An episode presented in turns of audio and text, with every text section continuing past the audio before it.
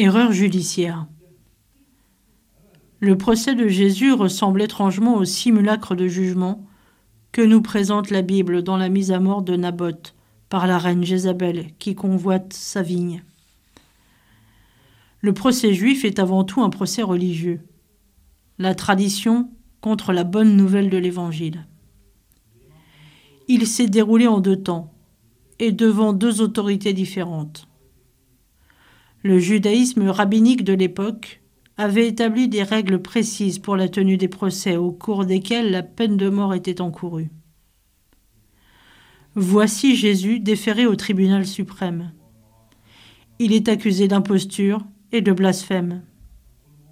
En fait, ce sont deux comparutions qui ont lieu.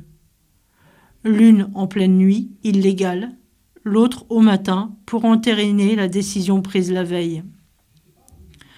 Procès fantoche car le sang d'airain ne cherche pas à instruire un procès à charge et à décharge.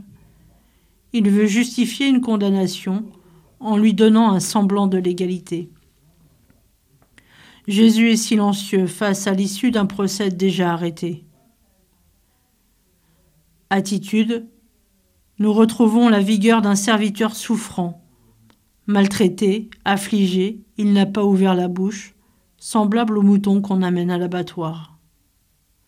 La juriste que je suis fulmine. Personne ne défend l'accusé. Le dossier est vide et l'accusation ne tient pas. Ne parlons pas de la procédure. Je ne trouve en lui aucun crime, assurera un peu plus tard Pilate. Puis, il y a ce silence éloquent de Jésus. Je me souviens de cet étudiant en droit pris en flagrant délit de triche lors d'un examen. Lui, pour se défendre, n'est pas resté muet.